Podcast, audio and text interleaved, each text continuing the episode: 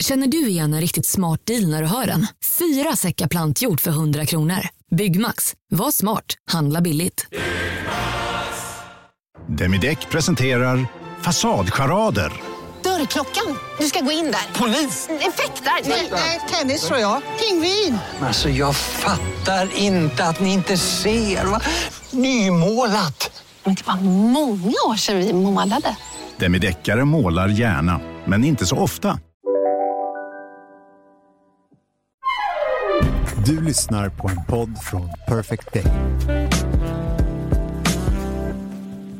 Tänk dig att ditt mediokra fjärdedivisionslag en dag skulle få nya ägare med så mycket pengar att målsättningen nu är högsta ligan. Och det snabbt. Ni ska värva världsstjärnor, ni ska bygga om i arena och by the way, här är er nya sportchef. En man som varit förbundskapten för England, vunnit Serie A och som nu kommer jobba 24-7 bara för din skruttiga klubb. Vi brukar säga att om något verkar för bra för att vara sant, så är det ofta för bra för att vara sant. Men här kan vi ställa ytterligare en fråga. Även om det är för bra för att vara sant, kan det inte vara värt det ändå, bara för att få vara i centrum för en jäkla gångs skull? Idag ska vi prata om Notts County 2009-2010. The smell of piss is so strong it smells like decent bacon. Kevin's getting footloose on the overspill under the piss station. Two pints, destroyer on the cobbled floors. No amount of whatever is gonna chirp the chip off. It's the final countdown by fucking journey. I woke up with shit in my sock outside the Polish off license. They don't mind, said the arsehole to the legs. You gotta be cruel to be kind. Shit bank, save it up like. Release the stench of shit grub like a giant toilet kraken. The lonely life that is touring. I got an armful of decent tunes, mate, but it's all so fucking boring.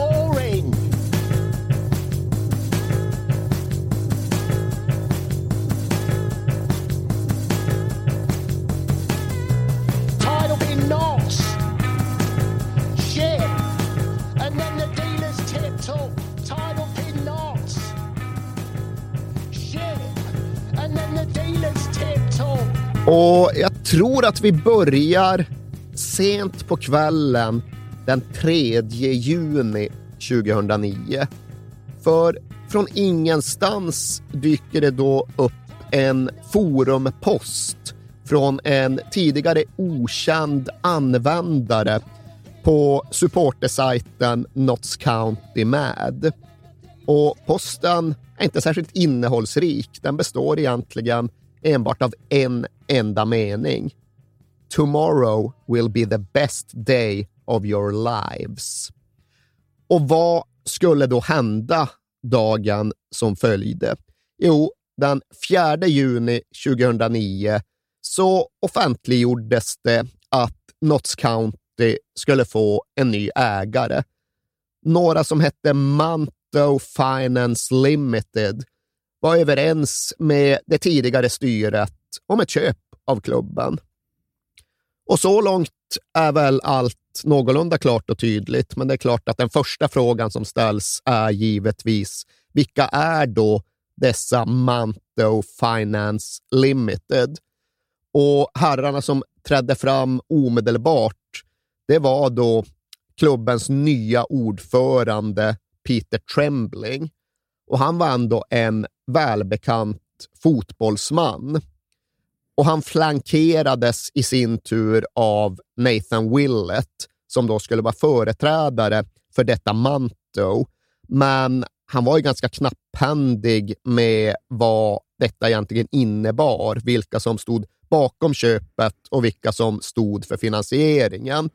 Det hette att de var en grupp investerare med ett konsortium i ryggen och det fanns någon typ av koppling till Mellanöstern. Men det kunde väl vara okej okay för en första dag.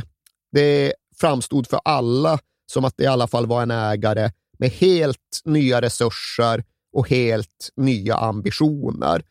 Och de verkade inte heller fullständigt verklighetsfrämmande på ett misstänkt sätt, utan det de sa utåt den här första dagen, det var att målsättningen var the Championship, alltså andra divisionen, inom fem år.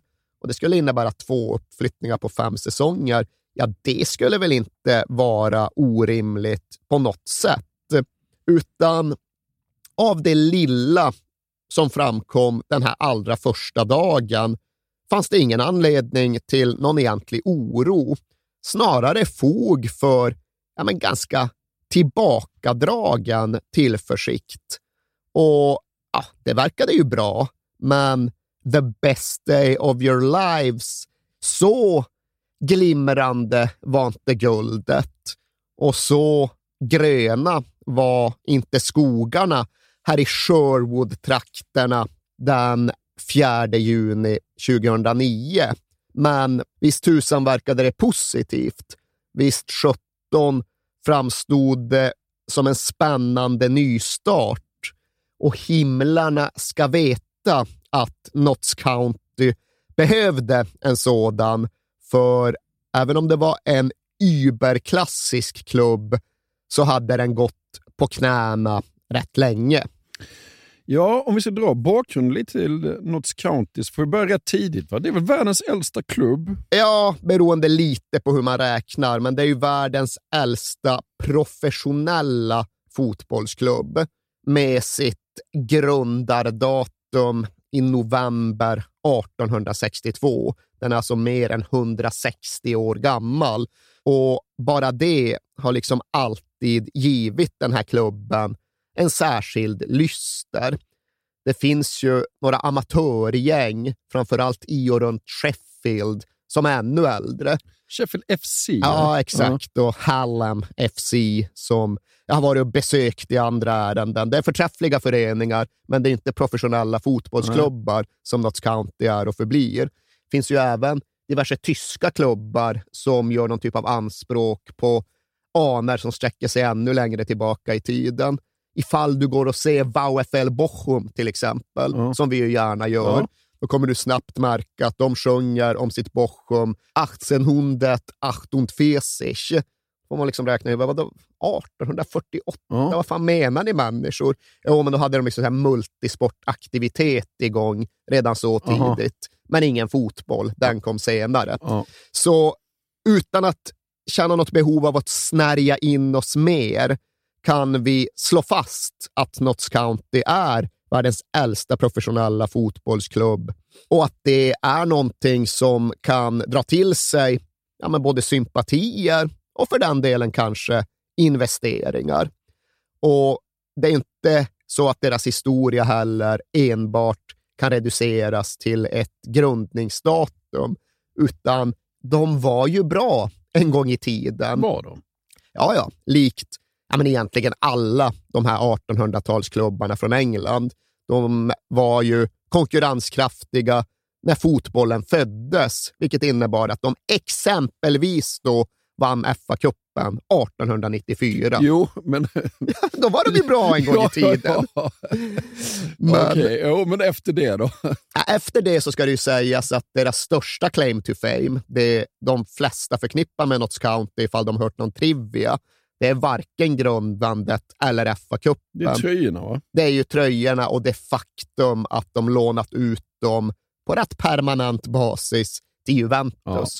För Juventus hade ju från början rosa tröjor, mm. men så blev de så nednötta av att de alltid tappade stunsen i tvätten och ville ha något med lite mer beständig hållbarhet. Och då fanns det en engelsman i laget som hade kontakter i Nottinghams textilbransch och därav ett svartvitt-randigt ställ ner till Turin. Därav en realitet som innebär att Juventus fortfarande spelar jubileumsmatcher mot Notts County. Det här är ju då inte någon långsökt teori, utan så här var det ja. verkligen, att Juventus fick sina färger från ett Notts County som ju var bra en gång i tiden. Mm. Jag skulle vilja hävda att de var fan i mig bra ända fram till, ja, säg 1926. Ja. De hade liksom möjlighet att konkurrera uppe i den engelska fotbollen. Men det var topp. inga ligatitlar och nya fa Cup-titlar och sånt där? Nej, men de var konkurrenskraftiga. Ja. Men jag skulle säga att i mitten av 20-talet, då börjar väl raset. Ja. Men vi säger så här då, på 160 år så har de skrapat ihop till en FA-cuptitel. Det, det är inte så superframgångsrikt. Nej, men eh, de var bra en gång i tiden. Men eh, ja, det är ju inte så många som lever idag som har levt med ett Notts County som tävlar om Englands största bucklar. Och ja, bland de som har koll på sånt, fotbollshistorien i Nottingham, så är det någon typ av sanning att ja, men fram till och med krigsslutet, eller kanske några år därefter, alltså mitten av 1940, kanske fram till mitten av 1950-talet, ja, så länge var Notts County störst i stan. Ja. Men sen gick Nottingham Forest om och sen har vi ju gjort avsnitt om att det hände rätt stora grejer i Nottinghams röda delar på främst 1970-talet. Ja. Och det medförde ju också att när sen Notts County fick en typ av renässans, när de genomgick tio rätt gyllene år från ja, början av 80-talet och framåt, så stod de ju ändå på ett väldigt tydligt sätt i skuggan av Nottingham Forest och det de uträttade under Brian Clough. Men de var ändå tillbaka i högsta ligan i början av 1980-talet. Alltså jag minns ju dem från tipskupongerna när man var liten. Ja, Att ja, ja. Notts County, alltså, det, ja. De var around. Ja. Gjorde tre säsonger i högsta ligan i början av 80-talet. Sen åkte de ur, men sen tog Neil Warnock över klubben i slutet av 80-talet. Och där påbörjas en marsch från tredje divisionen till Wembley, där de slog Tranmere Rovers i playoff-finalen 1990. Så då var de uppe i andra divisionen. Säsongen de spelade där, ja, då gick de ju även till kvartsfinal i FA-cupen. Men vilka slog ut dem där? Tottenham Hotspur. The mighty Tottenham Hotspur på väg mot bucklan. Men Notts County lät sig nog inte nedslås så mycket av det, för de nådde ändå Wembley för andra säsongen i rad. Och den här gången besegrade de Brighton och så var de uppe i högsta ligan. Och säsongen 91-92, alltså ändå i hyfsad närtid, ja, då inleder de sitt ligaspel med att möta Manchester United på Old Trafford. Ja. Okej, de förlorar den matchen, men de tar poäng av Man United när de sen kommer till Meadow Lane. Och de slåss mot strecket hela säsongen, men de har ändå hugg på att hänga kvar. Men tar ett styrelsebeslut på att sälja sina målgörare, både Paul Rideout och röräven Tommy Johnson. Och det fick konsekvensen att de, att de åkte ur högsta ligan. Och det var en rätt dum säsong att åka ur högsta ligan, för det var då sista året som den hette Division 1. Ja. Från och med nästkommande säsong lanserades Premier League. Och Notts County var kanske bara två anfallsförsäljningar från att tillhöra the founding clubs av the Premier League. Och det var i sig ingen framgångsgaranti, men det förbättrade oddsen. Det gav pengar, det gav ekonomi, det hade inneburit en möjlighet att etablera sig på ja, betydligt högre nivå. Men Notts County åkte ur, blev inte en av klubbarna som spelade i den allra första Premier League-säsongen.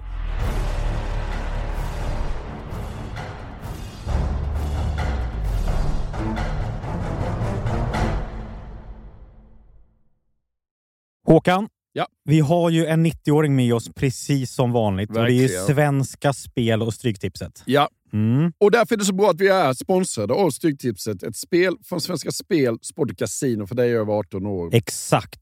Och stödlinjen.se finns där de har problem med sitt spelande. Ja, Ja, precis. Det är bra att vi har med oss dem så vi får fira dem riktigt ordentligt. verkligen. Och vi firar ju tillsammans med er lyssnare. För att de här är ju rätt unika, de här reklamspottarna. Därför att det är lyssnarna som skickar in sina historier. Och jag tycker Mm. det är helt fantastiskt att ni fortsätter att göra det. För att det blir väldigt mycket roligare. Alla de här historierna, det är liksom hela det är liksom ramen för vad Stryktipset handlar om, skulle man kunna säga. Verkligen. Det är själen. Exakt, och har gjort det i 90 år. Ja, ni får gärna fortsätta skicka in era stories eh, om vad som har hänt i 90 minuten på Stryktipset till kings at perfectdaymedia.se så får ni en t-shirt av oss Yes. för varje publicerat inlägg. Och idag En lång historia idag Håkan säger. Idag har vi en lång historia som går så här. För snart fyra år sedan var jag med om en riktigt sjuk upplevelse som har resulterat i att jag blivit en riktig stryktipsnörd. Det var coronatider och Premier League-premiär. Jag och min sambo skulle hem till svärföräldrarna på middag, men innan vi åker dit hinner jag lägga en liten slumpartad 64-raderskupong. Championships-matcherna var det bara att blunda, chansa och hoppas på det bästa. Men Premier League har man ju lite kunskap om, så där vågade man tro på skrällchanser. Under middagen hade jag nästan helt glömt bort mitt spel, så jag tog upp telefonen och kollade lite snabbt på resultaten. Vad fan, alla första tio matcherna har ju gått in, så man var ju med i allra högsta grad. Jag slog igång tvn, såg på när Degerfors krossade Jönköping och 11 rätt var ett faktum. Nästa match var Liverpool-Leeds och där satt jag med ett kryss då Leeds var tillbaka igen i Premier League och vill nog ge Liverpool en utmaning. Liverpool tog ledningen tidigt i matchen, men visade verkligen att de var tillbaka igen efter nästan 20 år från fotbollens finrum. De lyckades kvittera kort efter Liverpools ledningsmål och det skulle visa sig bli en riktig jojo-match. 2-1, 2-2, 3-2, 3-3. Fram till 90 minuten stod det 3-3. Jag har 12 rätt och utdelningen är 20 000. Men Leeds nyförvärv Rodrigo Moreno får då Mm. för sig att ta bollen med handen efter Liverpool-hörna och dömer då straff till äckliga Liverpool. Ja. Oj! Ja. Självklart gör Salah 4-3 från 11 meter och vinstsumman var nu på 5 000 kronor på 12 rätt. Det enda som skulle kunna rädda mig nu var att Newcastle skulle slå West Ham borta, då våghalsiga, naiva jag fick för mig att sätta en tvåa. Jag tror aldrig jag mått så dåligt av att se en fotbollsmatch. West Ham var det spelförande laget i första halvlek, men inga riktiga chanser skapades från något av lagen. När andra halvlek blåstes igång och jag hade lugnat mig lite så tar det bara några minuter innan Callum Wilson brunkar in ett ledningsmål för Newcastle och nervositeten kickar igång igen. Om första halvlek var ångestladdad så går det inte att jämföra med andra. West Ham pushar på hela halvleken för ett kvitteringsmål. De har en ribbträff bland annat, men 0-1 står sig fram till slutminuterna. Då får Newcastle en kontring. Bollen slås snett inåt bakåt och når Jeff Hendrick som pangar in 0-2 och euforin är total. 13 rätt och 500 000 kronor rikare. En upplevelse jag aldrig kommer att glömma. Sen den dagen spelar jag Stryktipset varje lördag i hopp om att få med något liknande igen. Plus att det är en jäkligt mysig lördagstradition. Stort tack för er podcast och stort tack för din historia. Mm. Colin Wilson, han har bunkrat in några baljor. Ja, precis. Vi Mm. säger stort tack till våra vänner på Stryktipset. Tack. Vi är sponsrade av Volt Fashion. Yes, det är vi. Och vad är Volt Fashion för dig, Alex? För mig är Volt Fashion lite som vad Magnus Erlingmark var för IFK Göteborg när det begav sig. Jaha. Mm. Göteborg kunde ju använda Erlingmark precis överallt på fotbollsplanen. Han var överallt. Ja. Ja, och lite så i Volt Fashion, för det är ett multibrand-utbud för män. Förstår du vad jag menar då? Just det. Mm. Ja. Du hittar tröjor, skjortor, kostymer, kavajer, byxor, you name it. Allting. Från märken som These Glory Days, Oscar Jakobsson, Tiger of Sweden, Eton, Samse Samse, J. Lindberg och Flippa K. Exakt. Och min Voltbutik som jag brukar gå in i ligger i PK-huset här i Stockholm. Ja, just det. Och det finns ju 40 butiker i Sverige och här finns ju allting. Sweaters, Allting. skjortor, kostym, kavajer, byxor. Allt du behöver både till fest och vardag med alla de här schyssta märkena du räknar upp. Och nu är det ju dags för festligheter. Våren är väl ändå här, det måste vi säga. Det är den verkligen. Och det är dags för bröllop, det är studenter, det är midsommar. Och vad vill man ha då? Ja, en kostym kanske. Ja, jag har precis köpt en kostym. Jaha. Från These Glory Days. Jaha. Jag brukar köra på Edvard-kostymen. Ja, och det är alltså en ullblandning. Det tycker jag är ett måste i kostym. Jag gillar inte linne och sånt där, utan det är ull som jag gillar. Och så måste det vara regular fit, inte slim fit på mig. Nej. gillar när det liksom är lite mer rakt och, och stiligt. Så den har jag gått loss på. Jag gillar ju Oscar Jakobsson. Ja, ja, ja, ja. Svenskt, skönt och där kan jag även tänka mig linne faktiskt. Och sen är det ju så här att du behöver ju faktiskt inte gå in i en faktisk butik, voltbutik, även om det finns ganska många. Utan du kan ju gå in på voltfashion.com och där hittar du hela utbudet och, och kan bara klicka hem det istället. Så klicka in på voltfashion.com och eh, välj din kostym för våren och sommaren helt enkelt. Ja, vi säger stort tack till Volt Fashion. Alex, vi pratar ju om Blackburn och då måste jag fråga dig, vad kör Alan Shearer för bil? Ja, precis. Ja, vi pratar om Blackburn den här veckan. Ja. Eh, ja.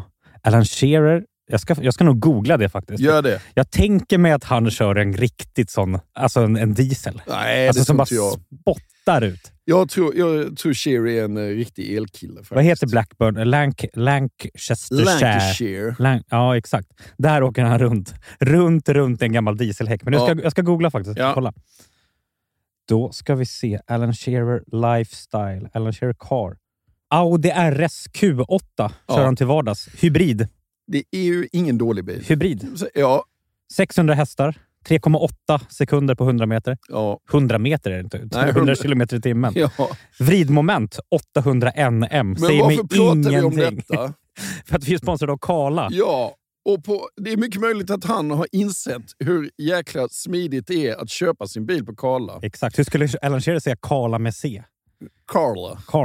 Karla. Ja. För att vi har ju eh, i tidigare eh, spottar berättat om att det är världens bästa biltjänst. Mm, Med 4,8 i. Trustpilot. Mm. Därför att vi som tycker det är jobbigt att köpa och sälja sin bil framför allt, med allt mäkt det innebär, så innebär Karla att de sköter allting åt dig. Mm. Så går du i eh, tankar med att sälja din bil och kanske vilja skaffa dig en elbil eller en elhybrid så ska du gå in på karla.se. Jag är lite sugen på att skaffa en laddhybrid. Ja. En sån Audi. Ja, ja, ja. Jag tror inte riktigt att jag kanske har råd med det den. tror jag inte du riktigt men har jag, men råd jag tror att Karl har ett bra spann på bra eh, laddhybrider faktiskt. Ja. Mm. Om du går in på karla.se och knappar in din bils info så får du en snabb och gratis värdering och ett bud på din bil. Mm. Väljer du att acceptera budet så får du gratis upphämtning av din bil i hela Sverige. Just det. Och pengarna på kontot direkt vid upphämtning. Mm. Alltså det kan inte bli smidigare än så. Och Karla sköter allt från pappersarbete till dammsugning av baksätet. Ja, alltså det, det slipper jag världsklass. gärna. Alltså. Ja. Och när du ändå är i farten så kan du kika om du hittar någon ny drömbil på Karla. Audi RS Q8. Exakt. Du kan då använda din gamla bil som inbyte och endast betala mellanskillnaden om du vill köpa en ny. Kör du till exempel runt i en gammal dieselhäck så är det hög tid att uppgradera till en elbil eller laddhybrid. Eller Alan Shearers bil då. Vem i Blackburns lag från 1995 kör runt i en gammal dieselhäck idag, tror du? Jag tror faktiskt ingen gör det. Tror du inte? Nej. Ja, jag tror i alla fall att anfallspartnern där till Alan Shearer, Chris Sutton, han kör runt en gammal dieselhäck. Ja, då är det hög tid för honom att gå in på karla.se. Verkligen. Vi säger stort tack till karla.se. Tack.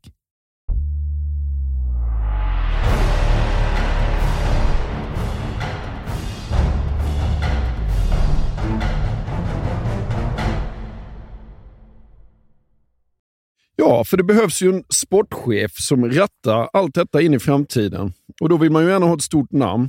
Exakt så. Och det tar inte så värst många dagar i juni 2009 innan Sven-Göran Eriksson infinner sig för ett möte på Dorchester Hotel i London. Har du varit där någon gång? Inte på Dorchester Hotel, Ja, ja. nej. Ja, det är klart du har. Ja. Vad kan du berätta om det då? Nej, jag, eh, jag har inte bott där. Det är alldeles för dyrt. Men jag, jag har suttit och druckit drinkar där. Bara för, ja, men det är ju ett av de mest klassiska hotellen. Eller kanske det mest klassiska hotellet i England. Då. Det Så något bara du- att känna av stämningen. Det var sånt du gjorde i ditt förra liv, Ja. innan du träffade mig och blev eh, hänvisad till Ja. liksom, trånga läktare på Loftus Road Ja. istället. Vi har inte hemma där, Erik. Nej, så mycket så kan jag det. säga. Men Sven-Göran Eriksson hörde hemma där och han hade då fått ett samtal av sin agent, Atoll Still, som meddelade just att Notts Countys nya ledning ville ha ett möte. Och Svennis var initialt ganska defensiv, men Atoll Still menade att det finns nog fog för att i alla fall gå och lyssna på dem. Och jag har ju pratat med Svennis i ganska stor utförlighet runt detta. Och du sa att Notts County behövde en ny sportchef. De behövde egentligen mest bara ett ansikte. För det de sa från början, det var egentligen att du får bli vad du vill. Tränare, sportchef, ordförande. Vad vill du? Här är nycklarna till klubben. Ja. Bestäm själv vad du vill göra. Jaha, men liksom, hur ser ramarna ut? Jo, det ska vi berätta. Och så började då dessa två herrar som Svennis träffade att lägga fram sin vision och för den delen presentera sina resurser. Och det här var då två engelsmän, varav den ena var Nathan Willett, han som framträtt redan första dagen som representant för Manto Finance. Och den andra personen var en herre som hette Russell King. Och nu är det inte Svennis jag citerar, nu är det en jurist som var inblandad i allt detta. Och han har beskrivit Russell King som en person som färdats direkt från 1800-talets Konstantinopel. För han var då en enorm bjässe till man som stapplade omkring med någon typ av guldpläterad käpp.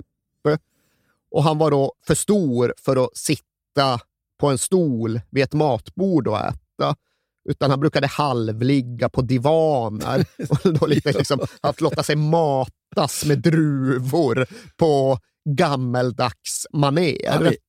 Gigantisk. Gigantisk. Alltså. Och nu citerar jag den här juristen Ja. ordagrant. När han först talade blev jag förvånad över att Jabba the Hutt kunde prata engelska. Hans dystopiska förhållande till mat var helt enkelt bortom det som är mänskligt begripligt. Så det fanns väl saker med denna Russell King som kanske kunde uppfattas som ja, direkt frånstötande redan från början. Men det var inte Sven-Göran Erikssons intryck. Nej. Han lät minsann inte hunden dömas efter håren.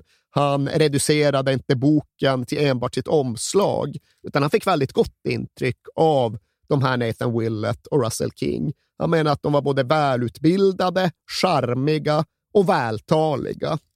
Och de hade ju då redan köpt klubben. Det var inte frågan om att vi kanske ska göra det här, utan vi har gjort Ja. detta. Framöver ska vi göra så här. Och så la de då fram sin pitch som enligt Svennis var extremt övertygande. Och det de dittills hade satt utåt om the Championship, det var då en typ av ja, men liksom underkommunikation för att inte framstå som överdrivet skrytiga och skrävliga. Men i själva verket var det Premier League de skulle upp Ja. till inom fem år. Och för detta insåg de givetvis att det krävdes nya spelare och det var såklart inga problem.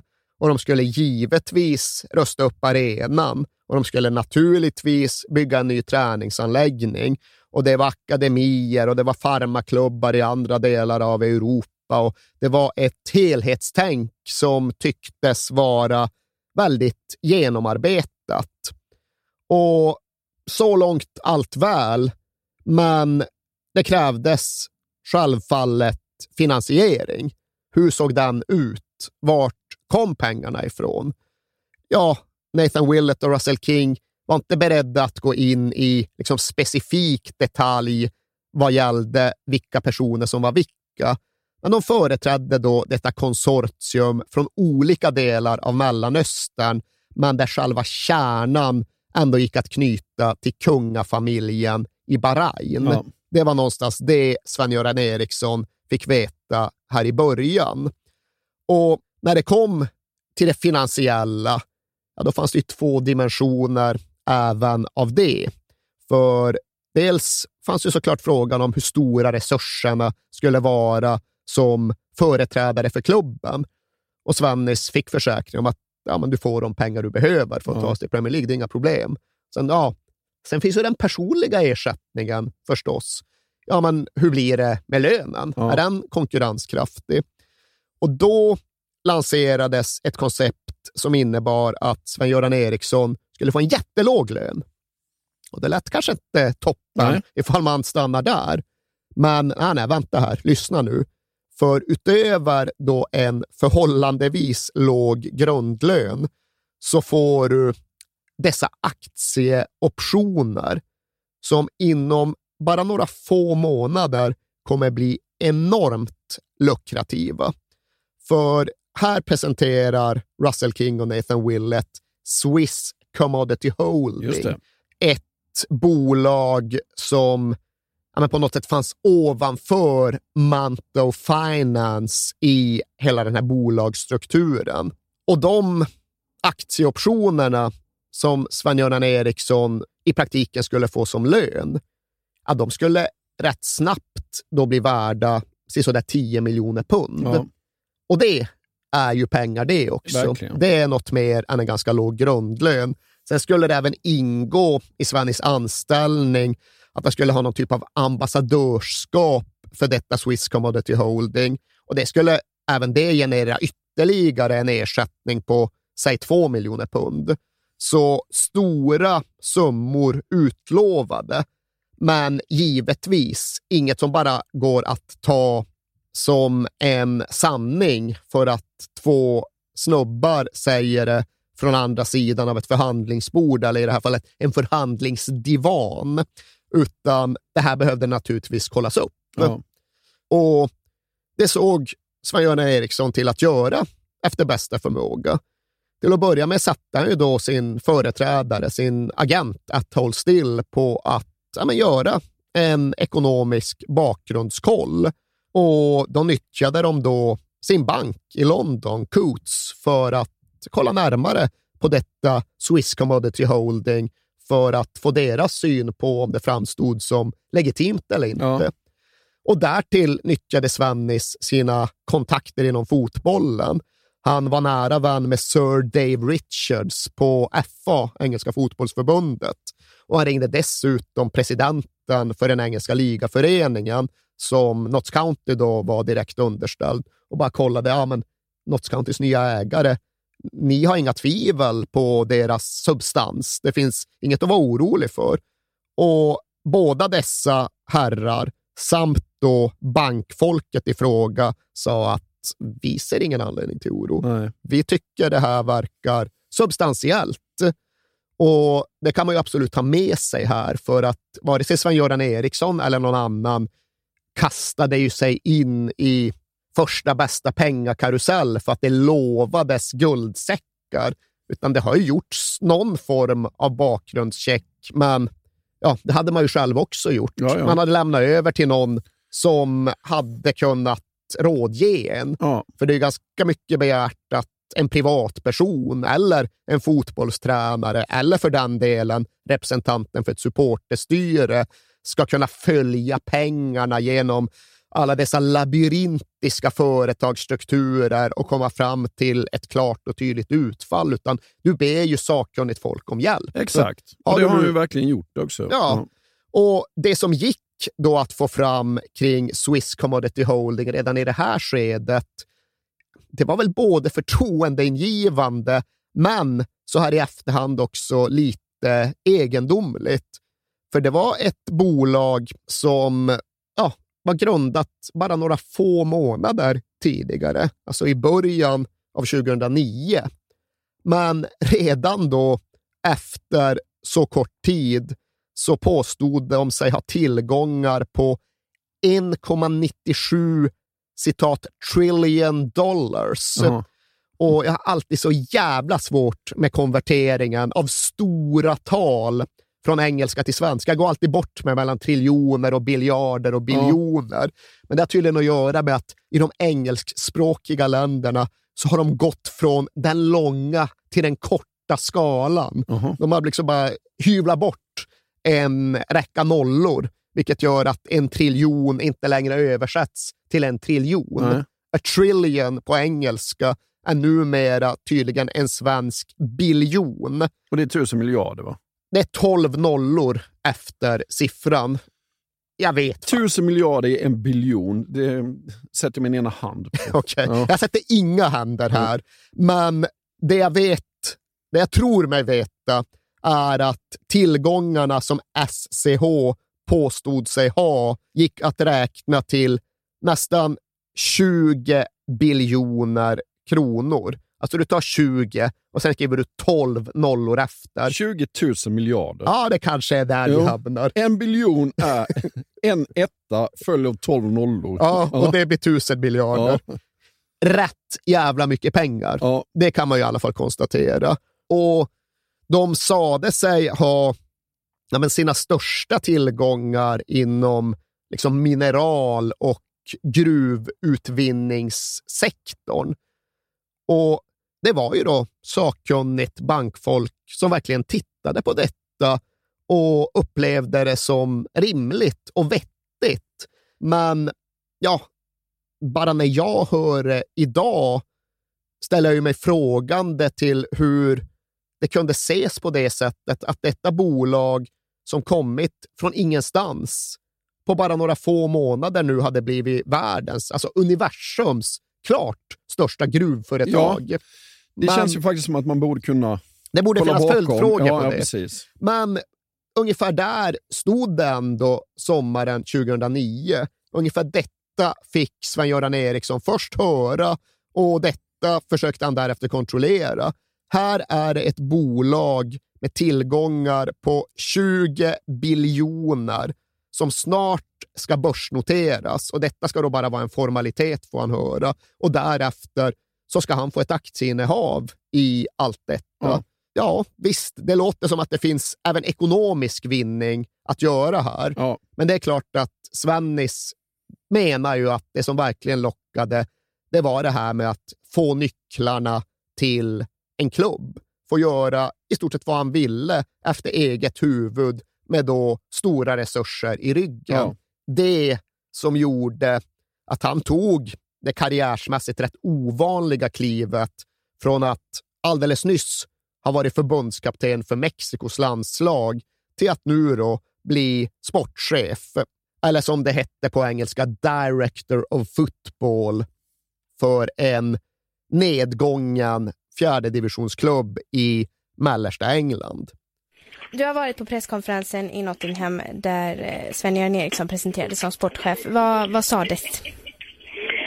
Ja, han fick ju mycket frågor om varför han gör detta som många då betraktar som ett riktigt nerköp. Och han förklarar helt enkelt med att nej, men det här är en stor utmaning för honom. Han tänker bevisa att det går att göra någonting riktigt bra även med ett lag som då spelar i division 4 här i, i England. Hur var stämningen där på presskonferensen? Ja, men pressen hade ju väldigt mycket ifrågasättande frågor kan man väl säga och, och undrade och man pratar mycket pengar. Eh, man förstår att det finns eh, väldigt stora finansiärer bakom laget och det innebär också att Svennis får mycket pengar. Men han sa själv ändå att jag hade jag varit ute efter pengarna, då hade jag sökt mig någon annanstans. Jag har fetare bud lät han då. Utan han är istället här för att visa att man kan göra någonting annat fotboll. Samtidigt så fick han också frågan, men vad vet du om fotboll på den här nivån? Eh, Och då kan man väl säga att säkerligen så har väl de, de brittiska sportjournalisterna då glömt att han naturligtvis har ett ursprung. Han kommer ju faktiskt från Degerfors och gjorde något med det laget också. Så berättar han också att när det finns pengar i den här klubben så innebär det också att när de nu har lockat till sig Svennis så har han i sitt antal samtal, säger han själv, då, från agenter som nu vill att deras spelare ska spela för den här klubben. Men de här nya ägarna i ryggen så måste det innebära att det handlar spelare också va? till Notts County. Ja, alltså, det hinner ändå gå en rejäl bit av sommaren innan allt blir klart. Innan supportrarna röstar fram det nya ägandet och för den delen innan Svennis bakgrundskoll är fullgjord så att han faktiskt skriver på. Han kan hitta på kontraktet först den 21 juli och då är det ju inte så där jättemycket sommar som återstår. Så det har ju redan hänt en del, men det blir också enkelt att dela in den här sommaren i liksom ett före och ett efter. Och när vi tittar tillbaka på före så var ju det det gamla Notts County som röstade så gott de kunde. Och det laget, det leddes då av managern Ian McParland, en skotsk kolgruvearbetare som ändå gjort 250 matcher för Notts County under det någorlunda gyllene 1980-talet. Han hade sett ett behov av att förstärka och gjort så gott han kunnat utifrån Notts Countys föregående kostym. Du vet, han hade tagit in Neil Bishop på fri transfer från Barnet. Han hade tagit in Craig Westcar från Kettering. Han hade tagit in Ricky Ravenhill från Doncaster. Och det var ju då den sortens värvningar som det gamla Notts County kunde tillåta sig. Det var sånt som skedde innan ägarskiftet överhuvudtaget blev klart. Och sen följer några veckor då det nya styret är på plats, men då Sven-Göran Eriksson fortfarande inte hade kommit. Och då var det, vad ska vi säga, det är ändå två hack upp på värvningshyllan. Ja. Då lockar de bland annat till sig Ben Davis, alltså inte Tottenham Ben Davis, utan en mittfältare från fjärde divisionen som hade gjort mycket nytta i Shrewsbury. En av, ja, men en av fjärde divisionens bästa mittfältare. Han skulle normalt sett inte gå till Notts County, Nej. men nu lyckas de få hans signatur. Och sen Luke Rogers. Alltså han väljer att gå ner en division från Joville Town. Ja. Så vilken jävla fjäder i hatten. Därefter Carl Hawley. Han går ner två divisioner Ja. från Preston North End. Så även om du nu inte har hört talas om de här namnen. Hade du det? Nej, det hade Nej. jag inte. Absolut Nej. inte. Tack, tack Erik, att även du har gränser. Ja. Men det är ändå liksom att ja, de värvar spelare från högre divisioner. Ja, ja. Det händer något redan här. Och samma dag som Sven-Göran Eriksson presenteras, ja då presenteras även det som ska bli Notts Countys nya stora målgörare, Lee Hughes. Inte helt okontroversiell va? Nej, inte helt okontroversiell och dessutom egentligen helt överkvalificerad. För Lee Hughes, han var ju främst West Bromwich Albions stora målgörare. Han var Cyril Regis för en ny tid. Hade varit uppe med West Brom i Premier League, men hade framför allt vräkt in mål på The Hawthorns när West Brom låg i Championship. Men det är slutet av 1990-talet, början av 2000-talet. Och därefter kom den här, den här hemska, ja, den fatala natten i november 2003. För då plöjde Lee Hughes stora Mercedes in i en mindre Renault. Och det var en kraftfull jävla krasch, men lika fullt så smet Lee Hughes helt enkelt från platsen utan att ta reda på hur det hade gått.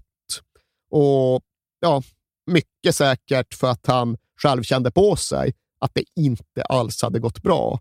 Det hade slutat så illa att människor miste sina liv. Ja. En 56-åring dog på plats och ställe och hans fru skadades också svårt och gick sen bort ett år efter själva kraschen.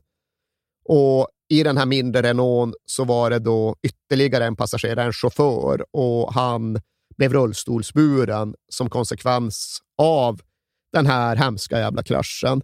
Det är alltså i praktiken två dödsfall och en person som tvingas tillbringa resten av sitt liv i rullstol. Och han har, Hughes har ju kört fel sida vägen nu. Alltså, Hughes har ju kört rattfull. Ja. Detta blir aldrig bevisat eftersom att han då smet från platsen och sen höll sig undan i 36 timmar. Ja. Så när han väl infann sig hos polisen så hade då alkoholen gått ur kroppen. Men det är ju en ja, svårfattbar situation, för han var ju då en väldigt välkänd fotbollsspelare. Han var en typ av gud i och runt West Bromwich. Men här är han ju då efterlyst Ja. i mer än ett dygn. För polisen går ut med att Lee Hughes, ni vet, han har kört bilen som ledde fram till den här kraschen, men han har gått under jorden. Ja. Han är på rymmen. Liksom, hör av er om och när ni ser Lee Hughes. Och det är liksom inte så att han har någon chans att undfly Nej, men, men rättvisan. det måste vara ett stora rubriker på detta. Ja, ja, absolut. Ja. Det var ju liksom mer eller mindre klappjakt. Men jag gissar att det var delvis för att han då skulle låta alkoholen försvinna ut ur kroppen och delvis för att han säkert var panikslagen och funderade på vad fan han skulle ta sig till. Men när han väl infann sig, när han lämnar in sig själv på en polisstation, så är det ju klart att den rättsprocess som följde bara kunde sluta med fallande dom. Men det han till sist dömdes för, det var inte... Ja, någon, det han dömdes för var grov vårdslöshet i trafik. Ja. Jag antar att det hade funnits någon skrivelse om rattfylla också, ifall det hade gått att bevisa. För det fanns ju då vittnesmål om hur han först hade varit på puben och suttit där och druckit JD och Coke. Ja. Och sen då, som du sa, liksom kört, vinglat omkring på fel sida av vägen. Så jag vet, det kanske liksom på något sätt inkluderades i domen att det var ställt bortom allt rimligt tvivel att han även hade varit onykter. Inte vad jag Nej, jag inte heller så som nej. jag uppfattade det. Nej. Men det är ändå ett ganska hårt straff för en ja, trafikförseelse. Han döms till sex år i fängelse. Jag tycker inte det är så jävla hårt Nej, faktiskt. det är det Med ju. tanke på... Men ja. alltså, ja, jag menade hårt ställt till ja, vilken typ av bestraffningar som trafikförseelse Nej, brukar ja, nej, rendera. precis. Men det är ju vållande till annans död. Det, jag vet inte om man ska kalla det för dråp heller. Vi ska nog inte fastna i en Nej, juridisk inte. straffskala. Men det är liksom inte ett sådant fängelsestraff som du undkommer med en fotboja och lite samhällstjänst. Utan han sätts ju bakom lås och bom och avtjänade därefter tre år i Featherstone Prison uppe i Staffordshire. Och ja, det här är ju, ifall vi ska se till hans fotbollsspelande, då han står på toppen av sin karriär. Han är 28 när han väl åker in. Och så sitter han där i tre år och är följaktligen 31 när han kommer ut. Och då är såklart frågan vad som ska hända med hans fotboll. Blir det något mer? Borde det bli något mer? Ska det ses som att han nu har avtjänat sitt straff och är en fri man? Eller ska det finnas någon form av moralisk minimihöjd som du måste ta dig över för att representera en given fotbollsklubb? Det där är ju en flytande och pågående diskussion som fotbollen inte har något unisont svar på. Vad gör vi egentligen med dömda brottslingar som har avtjänat sina respektive straff? Ja. Och Det är väldigt tydligt att det här finns någon typ av moralisk måttstock som är en annan än den juridiska. För vissa fängelsestraff, ja, du kommer ut och så visslar du mer eller mindre din väg ut på fotbollsplanen igen. Och vissa andra omöjliggör i praktiken att du någonsin visar dig ytterligare en gång. Och det är väl då kanske främst ja, men olika typer av sexualbrott eller brott mot kvinnor eller mot minderåriga Ja. som gör så att fotbollen inte längre vill ta i dig. Men Hughes brott var bevisligen inte ett sådant, för han återvände till planen kort efter avtjänat straff. Och det var inte till hans klubb, det var inte till West Bromwich, utan det var till Oldham Athletic. Du vet, en av de klubbarna som var med och grundade Just Premier League. Ja. Men som på den tiden höll till i tredje divisionen, League One. Och där gick det jättebra för Hughes i två år. Men nu valde han lika fullt att kliva ner ännu ett steg i seriepyramiden för att då representera det nysatsande Notts County. Precis just här så blir det tydligt för alla att de här investerarna att de kan steka större firrar än så. För nu kommuniceras även nyheten att Cadback, alltså det här investmentbolaget varav Manto, Notts Countys ägare, bara en liten del, att de har nu gått och köpt ett jävla Formel 1-stall, BMW Sauber, Ja. för några miljarder. Så mot den bakgrunden, mot den här händelseutvecklingen, så är det kanske inte så konstigt ändå att de har råd att betala Sol Campbell 30 miljoner kronor om året för att släpa sig tillbaka mot formen och sen springa ut i Notts Countys tröja för att möta Morecambe borta. Det, det kanske är helt rimligt och logiskt. Ja.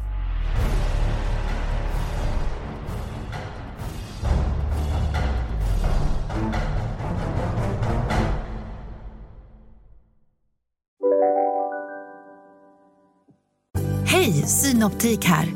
Visste du att solens UV-strålar kan vara skadliga och åldra dina ögon i förtid? Kom in till oss så hjälper vi dig att hitta rätt solglasögon som skyddar dina ögon. Välkommen till Synoptik.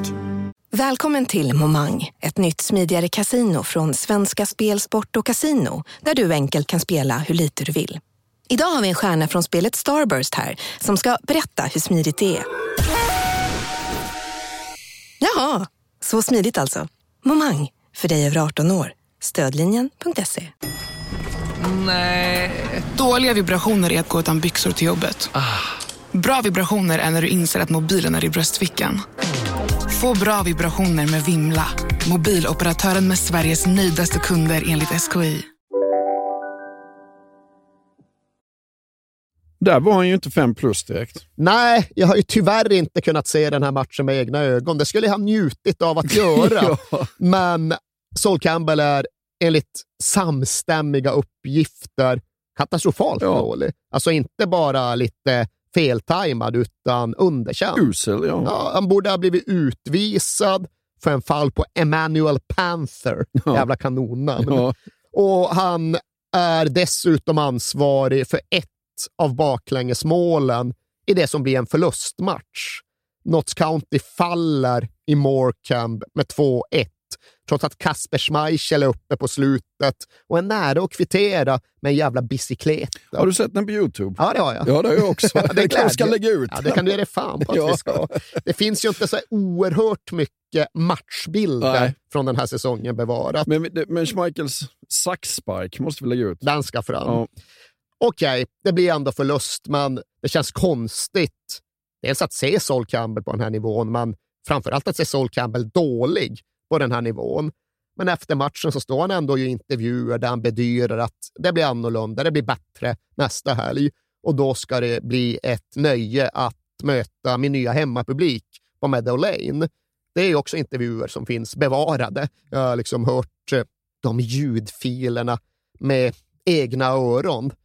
Men det skulle inte bli någon hemmapremiär för Sol Campbell. Det skulle inte bli någon mer Notts County-match överhuvudtaget. För när det blir dags att lämna Morecambe, då frågar Campbell ledningen ifall det är okej att han inte följer med laget. Att han istället tar två dagar ledigt för han ska åka upp till Newcastle av en eller annan anledning. Och nej, men det tyckte folk var okej. Ja, åker lördag kväll, borta söndag, måndag, sen tillbaka i träning på tisdag. Ja. Ja, men det, det blir väl fair enough. Men redan nästa dag ringer sen Sol Campbell till ordföranden i Notts County, Peter Trembling, och meddelar att han har fått nog. Nej, nu vill han bryta det här femårskontraktet. Och Peter Trembling ringer till Svennis, för det är klart det är Svennis som är kontaktpersonen, bryggan här. Och Svennis ringer i sin tur till Sol Campbell och undrar vad som egentligen står på och får mest otydligheter till svar. Men de kommer i alla fall överens om att när Campbell återvänder för att träna på tisdag, då får de sätta sig ner och gå igenom och reda ut vad som nu står på. Och ja, det är vad som blir sagt. Okej, Sol Campbell återvänder till Nottingham och ger sig ut på träningsplanen för att genomföra tisdagspasset. Men innan det har hunnit särskilt långt så bara avbryter han och liksom pekar menande ner mot någon menisk eller ljumske eller vad det är och liksom indikerar att han är skadad. Och sen är han bara borta. Ja. På sant, välkänt Sol Campbell-manér så Ja. försvinner han bara. Och Svennis går liksom och letar efter honom där på träningsanläggningen. Nej, borta. Skåpet tömt. Nowhere to be seen. Och varken Svennis eller någon annan fick egentligen någon förklaring från Sol Campbell. Det hette att han dels liksom inte hade funnit sig till rätta i den ganska spartanska miljön. Dels att han tyckte sig se tecken på sportsliga löften som inte infriades. Skulle det inte komma fler stora värvningar?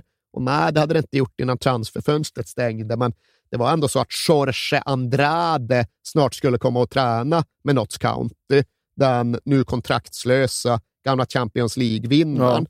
Och de knöt till sig Ade Akimbayi som var klubblös. Han hade ju ändå gjort 75 Premier League-matcher, Ja. så det fanns ändå tecken på en fortsatt sportslig satsning.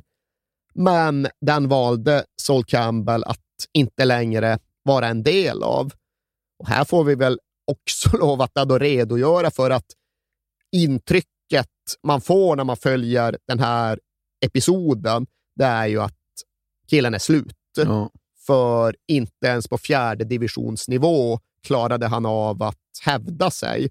Och det hade varit skadeproblem och han började vara till åren, så det här var väl den sista fotboll han överhuvudtaget spelade. Men nej då, Nej. han drar ju raka vägen tillbaks till Arsenal och börjar först träna med dem för att hålla sig i form. Men sen blir han ju erbjuden ett korttidskontrakt eftersom att de har en skadekris. Och sen går det bara några månader från det att han var i Notts County och föll mot Morecambe till det att han gör mål för Arsenal mot Porto i Champions League. Ja.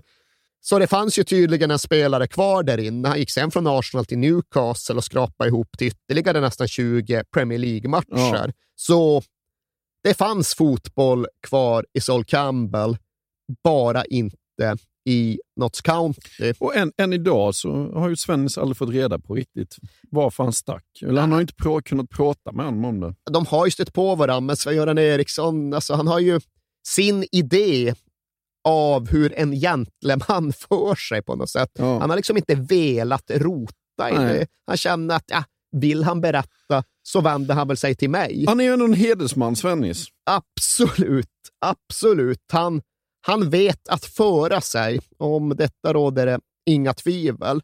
Men trots då att Sol Campbell inte bevärdigade honom med ett enda ord till förklaring när han schappade, så ska han i alla fall antytt för några av spelarna att det fanns någonting bakom fasaden, bakom ridåerna som inte riktigt hade blivit tydligt för dem ännu. För han ska liksom bara säga till några, ett par tre som han passerar på vägen ut. Be careful guys. Look after yourselves, cause the money's not there. Och det här är den 22 september 2009. Sol Campbell lämnar Notts County den 22 september 2009. Och kanske var det, eller dagarna omedelbart därpå, de sista riktigt lyckliga Notts County-dagarna. För det är väldigt kort därefter som draperierna börjar dras isär och det går att se konturerna av vad som egentligen finns där bakom. Ja, för här i dagarna så har ju The Sun krigsrubriker om Jabba the Hutt. Va? Ja, exakt. Den 26 september, alltså fyra dagar efter Sol Campbells sorti, så går den journalistiska tungviktaren The Sun ut med uppgifter om den gastronomiska tungviktaren Russell King. Och det som är artiklarnas kärna, det är ju egentligen att Russell King pekas ut som huvudfiguren bakom det här ägarkonsortiet. Och det var väl i sig ingenting, men problemet med detta var att The Sun även redogjorde för delar av Russell Kings bakgrund. De kunde berätta att det här var en skojare som dömts till två års fängelse för försäkringsbedrägeri i början av 1990-talet. Han hade anmält att en Aston Martin Zagato stulits från ett hotell i London och han hade angivit ett försäkringsvärde på typ 7 miljoner kronor. Ja. Men sen hade det visat sig att den där Aston Martin Zagaton bara stod i ett garage på Jersey som tillhörde en av Russell Kings polare. There are strong indicators that he's a serial fraudster. Philip Sinnell is a lawyer who's been investigating Russell King for years. He says King always pulls the Voldemort trick, hiding his involvement in companies which regularly turn out to be duds. He was boasting to people that he would never had his name on a bank account, um, that he wasn't a director, uh, that he didn't hold shares in his own name. Now that is consistent with um, somebody who is uh, has a long-term uh, view on evading their uh, responsibilities. How does he do it then? How does he get the money? Other people front for him. Detta var ju alarmerande. Det var kanske inte en dödsstöt för projektet, långt därifrån, men det var alarmerande. Och Notts County reagerade. De låter publicera en skrivelse den 27 september, dagen efter The Sun-artiklarna, där de bedyrar att Russell King enbart har varit en citat strategisk konsult i samband med klubbens ägarbyte.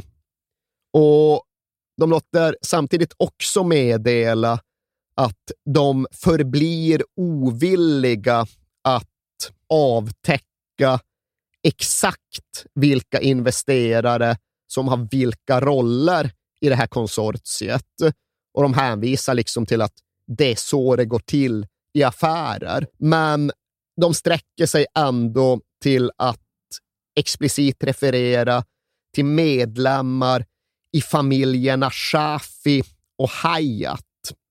Två inflytelserika asiatiska familjer och de namecheckar named-checkar Sir Sikander Hayat, en person som då ska vara involverad och som det hänvisas till som en före detta premiärminister i Punjab. Dessutom har de faktiskt en namngiven företrädare som citeras, Anwar Shafi, och hans citat lyder Fram till och med nu har vi försökt respektera våra investerares önskemål att förbli privata. Men förvirringen och de missriktade anklagelserna under de senaste dagarna har tvingat oss att be dem att träda fram. Och det var väl upp till var och en att bedöma hur tydliggörande det där egentligen var. Men det köpte absolut Notts County en tid av respit efter de där Russell King-artiklarna. För anklagelserna där, ja, de hade framstått som problematiska. Men nu meddelar och klubb att han har ju egentligen inget med detta att göra. Strategisk konsult, någon bifigur. Egentligen är det ju de här tydligen mäktiga affärsfamiljerna från Asien, från Punjab, som är folket bakom. Och ja, det tycks väl i alla fall någorlunda substantiellt och trovärdigt.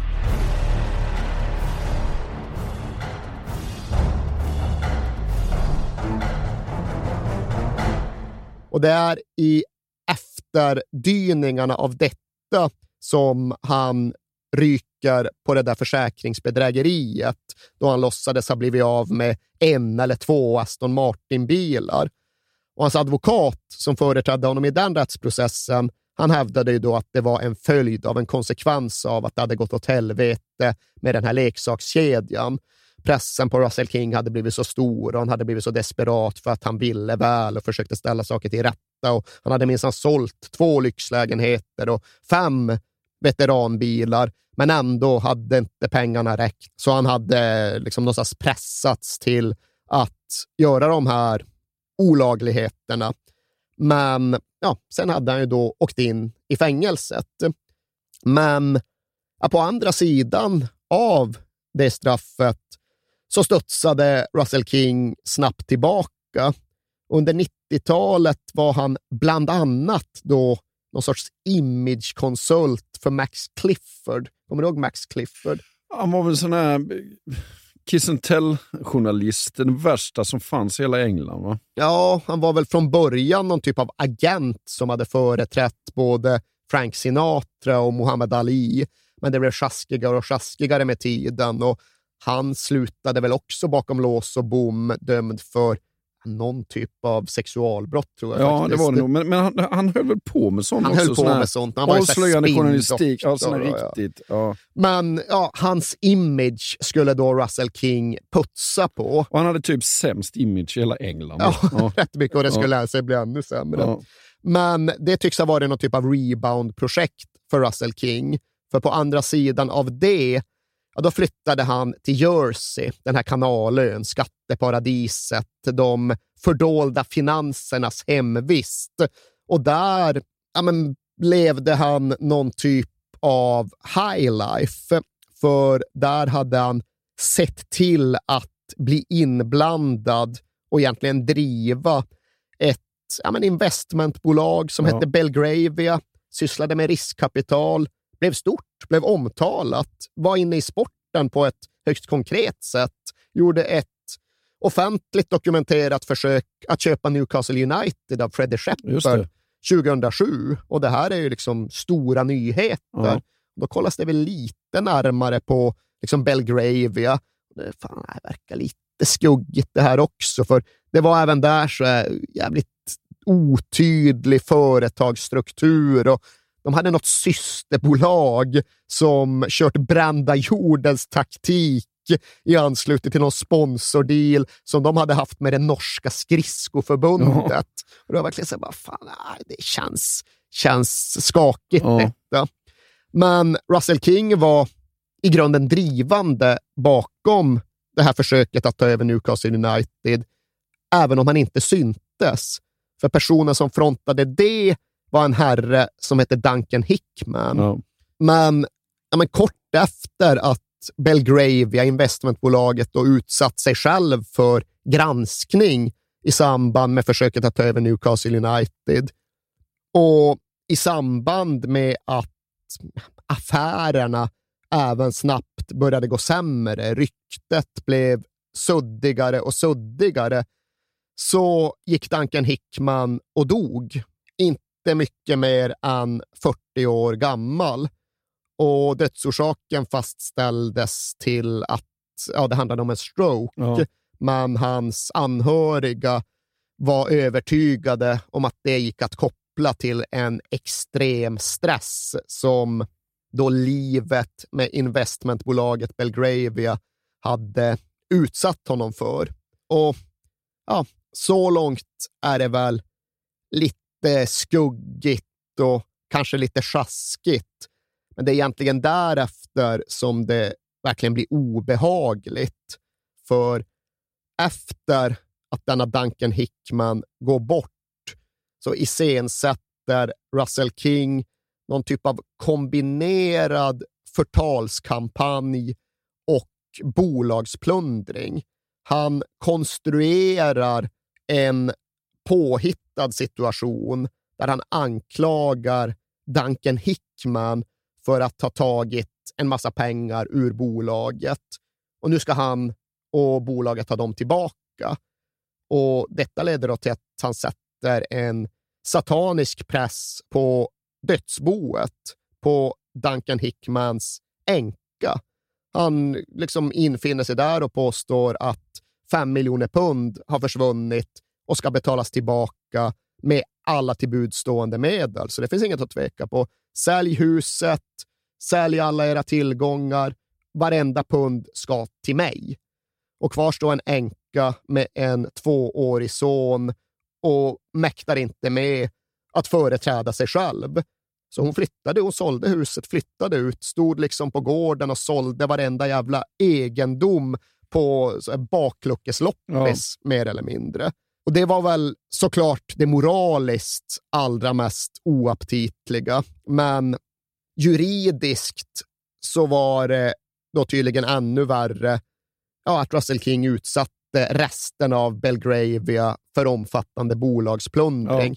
Och exakt hur det gick till är inte jag förmögen att redogöra för, men han hamnade ju ganska snabbt under polisutredning och blev då aktivt misstänkt för brott.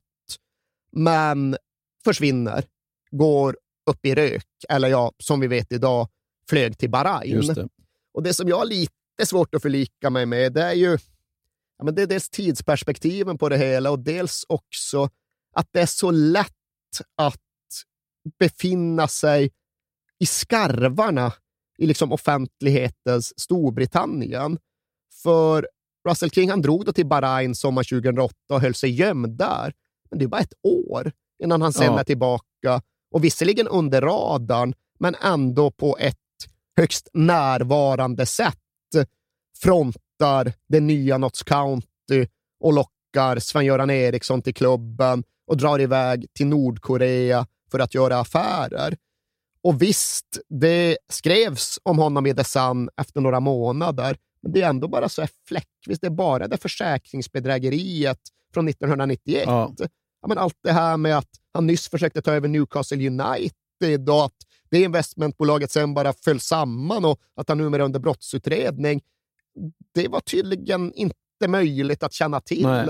Och ja, Det har väl säkert att göra med någon typ av dels förundersökningssekretess och där på någon typ av bolagssekretess. Men det känns ju omöjligt att något motsvarande skulle kunna ske i Sverige. Ja. Att ja, men här har vi en skum affärsman som redan är dömd för brott, som försöker ta över Djurgårdens IF, Ja. som misslyckas och hela hans verksamhet bara rasar och sen försvinner han.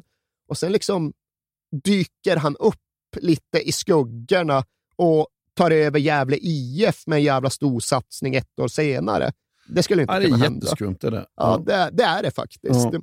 Men det som därpå är ja, men hela den här historiens centrum och det som gör att man trots allt någonstans ändå bara får luta sig tillbaka och hålla upp händer och säga ja, fan i mig Russell King, alltså säga vad vi vill, du är ändå en jävla lirare. Ja.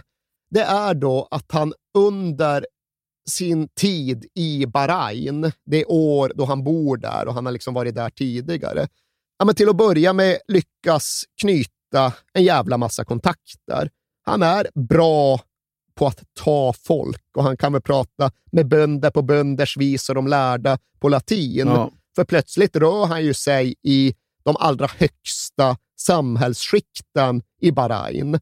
Och han lär absolut känna både ministrar och medlemmar ur kungafamiljen. Men exakt vilka mandat han får därifrån, det är fortfarande okänt. Med all säkerhet så har han fått en viss rätt att företräda några av dem i vissa finansiella frågor. Så tror jag det är. Ja. Men det han gör, det han utgår ifrån och det han påstår sig ha rätt till, det är då hela kungafamiljens investeringsfond, vilket ju är något som ligger väldigt, väldigt nära Bahrains själva statskassa. Ja. Och med den på fickan, säkerligen med den falskeligen på fickan, så vänder han sig till Nordkorea och träffar avtal med Nordkorea. För det finns det ju dokumentation på. Det finns liksom registrerade bilaterala handelsavtal hos FN i Genève där Russell King är centralfiguren för en överenskommelse mellan Bahrains investeringsfond och den nordkoreanska staten. Och den här överenskommelsen, ja, den gäller ju då i grunden Nordkoreas, om inte samtliga naturtillgångar, så i alla fall samtliga mineraltillgångar. Det är alltså Nordkoreas järnmalm, zink, koppar, kol, guld, framförallt kanske silver. De har typ Ja. världens största silverreserver. Och detta har då Russell King och Bahrains vägnar knutit ett utvinningsavtal runt. Och vänta, Nordkorea, har inte de andra grejer också? Jo, uran, aha. Plutonium, det också. Och som någon av de liksom vagt berörda sa, som är de här dokumenten på fickan, vi kan göra vår egen jävla atombomb! Och det är ju då med dessa dokument, dessa handlingar som i sig är legitima och då registrerade med FN som han kunde sjösätta detta Swiss Commodity Holding och hävda att här finns det triljoner i tillgångar. Det här är ett av världens största gruvföretag för vi har den här överenskommelsen Ja. i ryggen. Och det är med detta han därefter går till den här investmentbanken i London, First London PLC, och liksom övertygar dem.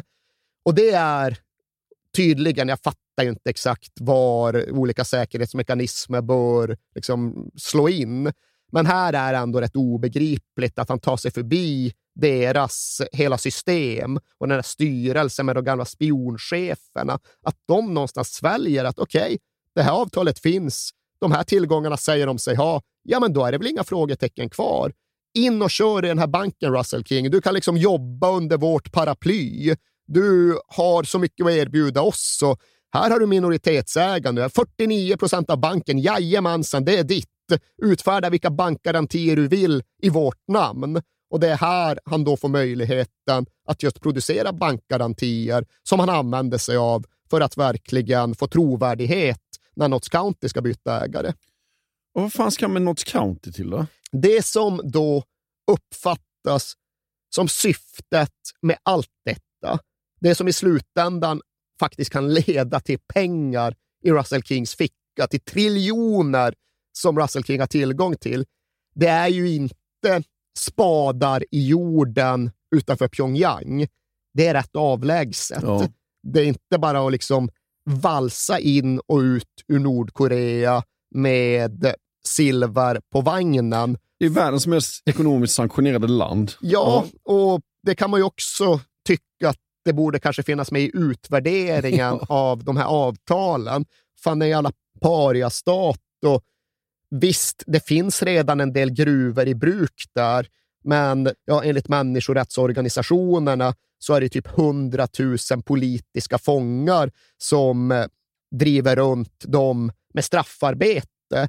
Så ja, ingen handlade ju med Nordkorea. Nej. Det var faktiskt så att gruvdriften och liksom mineraltillgångarna var inte formellt omfattade av något stort internationellt sanktionspaket vid den här tiden. Nej. Det kom lite senare.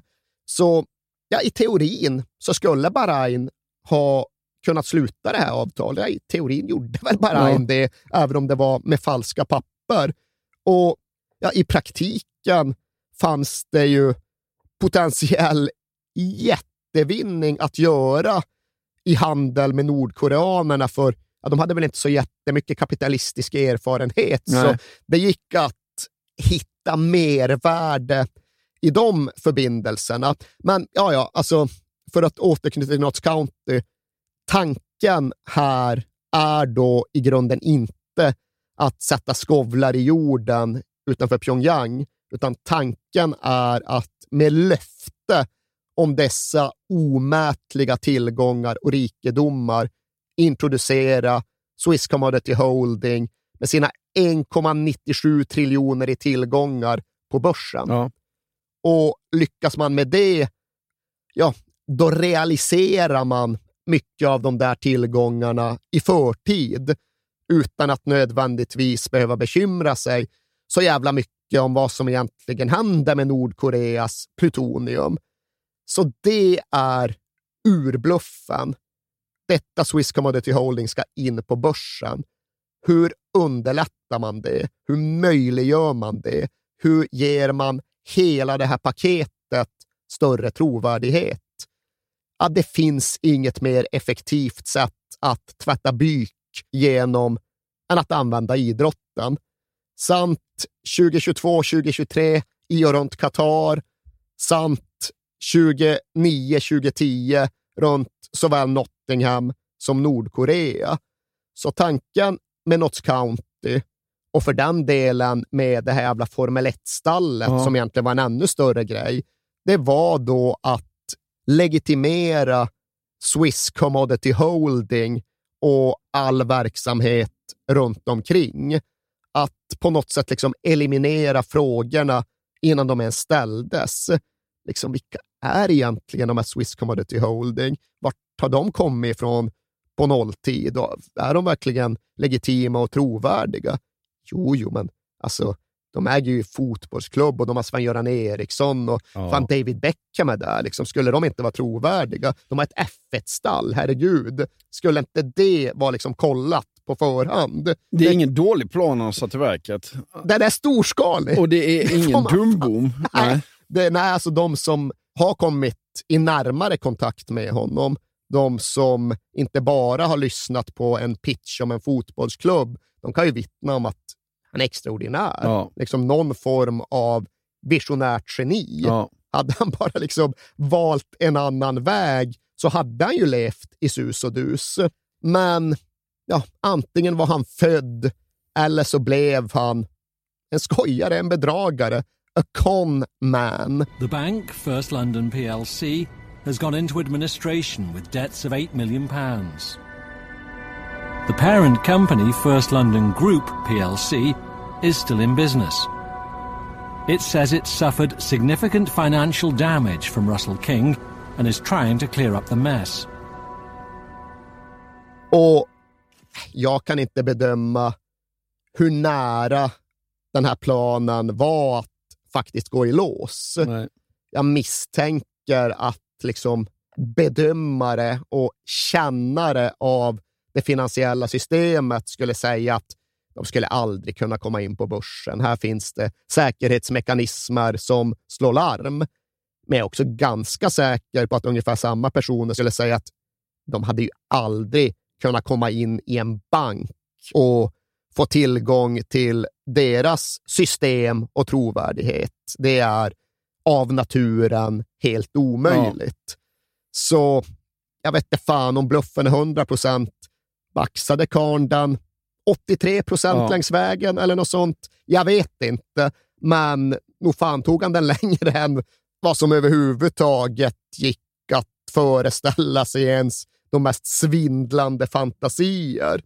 Han gjorde ju det genom att då ha den här förmågan att kunna segla under radarn trots att det borde vara omöjligt. Han måste ha varit extremt väl förtrogen med vart luckorna i det brittiska systemet fanns.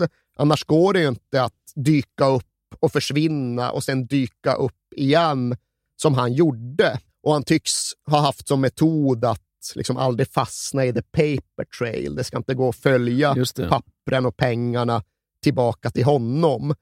Och det ja, blev, om inte annat, tydligt när folk gick tillbaka och kollade på ja, men Notts Countys papper och böcker. Han fanns liksom aldrig med där. Han hade aldrig sitt eget namn på dokument och kontrakt. Och just eftersom att han satte det i system så blev det ett skämt bland klubbfunktionärerna som ja, men inte misstänkte att det här var någon storskalig svindlerimetod, utan bara trodde att det var något lite så här excentriskt drag. Ja.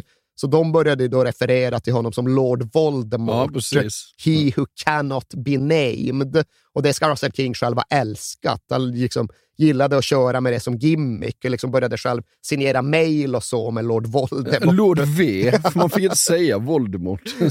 Ja, just det. Det är till Ja. och med så i Harry Ja, Potter-världen precis. som det här är hämtat ifrån.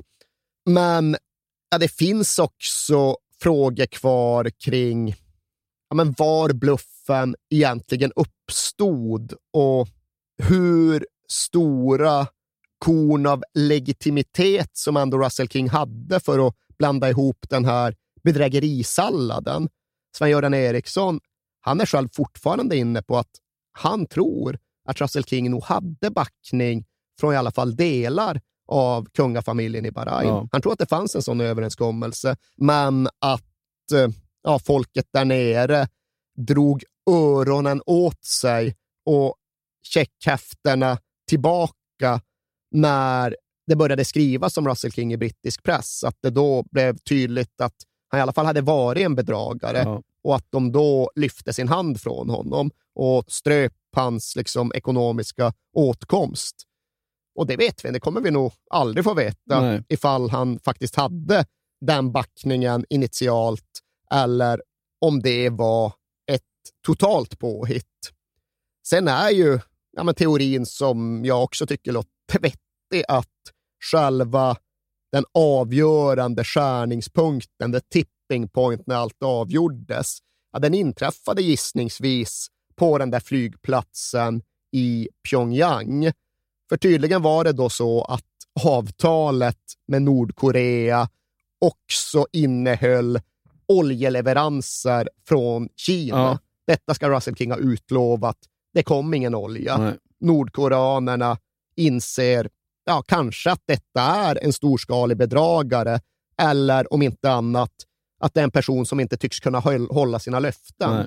Här var det ju sagt att det skulle komma hundratusentals liter olja och så blir det inte en endaste liten järnvägsvagn. Och ja, blir inte det från er, då ska ni fan inte tro att det blir något plutonium, någon uran eller något silver från oss heller. Nej. Det är en teori om ungefär hur händelsekedjan hängde samman Och ja, Den är i alla fall inte sämre än några andra teorier. Nej, men den låter ganska vettig faktiskt. Att han får reda på att Bahrain betalar inte den här oljeleveransen och då får han den här paniken på flygplatsen. Ja, ja det är nog, det är nog kanske så. Och kanske är det på något annat sätt. Och allt detta tror vi oss ha hyfsad koll på nu.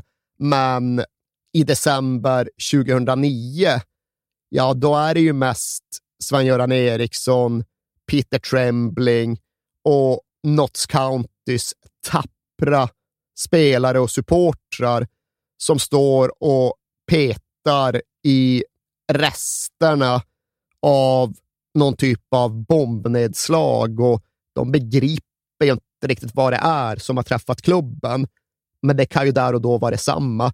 Att bomben har briserat, det är i alla fall jävligt klart. Ja, men på planen då? Ny tränare och det ändå, ska ändå avslutas den här... Det ska ju ändå avslutas, även om det just tycks bli en ganska konturlös mittensäsong av allt för Notts County. In i februari, i slutet av februari, så ligger de sjua, åtta. Och visst, det är lite hugg på en playoffplats. Det är det ju alltid Ja. i lägre engelska serier. Men det finns ingen riktig tro på det. Finns ingen riktig tillförsikt. Men med då det nya styret, Ray True och gossarna, så gör de ändå en permanent tränartillsättning. För då har de hankat sig fram sen Hasse Backe drog med en interim som heter Dave Kevan, någon ASS-tränare från förr. Men nu tar de dit en riktig manager, Ja. Steve Cotterill. Får se vad det kan ge. Och ja, man får säga att utdelningen blir rätt maxad. För Steve Cotterill gör sin första match som huvudtränare den 27 februari. Och då ligger Notts County 14 poäng från serieledarna. Men i den där första matchen, då går de ut och besegrar Hereford med 5-0. Och sen vänder de sig aldrig om igen, utan de går mer eller mindre rent genom hela vårspurten. De har 18 matcher kvar att spela under Steve Cottrell. De vinner 14 av dem. De förlorar en enda och vid det laget är de redan uppflyttningsklara. Alltså de susar upp från tabellmitten, nåja, till serieseger och med League 2-mått mätt gör de ju det i överljudsfart. För ja, det framstår som att de är fem mål i mest varenda match de spelar. Och det är i månadsskiftet mars-april som de verkligen sätter in dödsstöten mot sina huvudkonkurrenter. För de har två av sina direkta uppflyttningsrivaler mot varandra i påföljande matcher.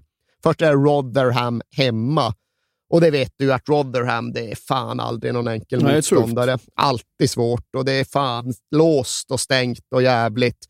Men Luke Rodgers, spelaren som sen ska ta sin League 2-samba till Söderstadion, han avgör i 91 och i hemmamatchen mot Berry omgången efter, ja, då går de ut och gör det de brukar. De vinner med 5-0. Ja.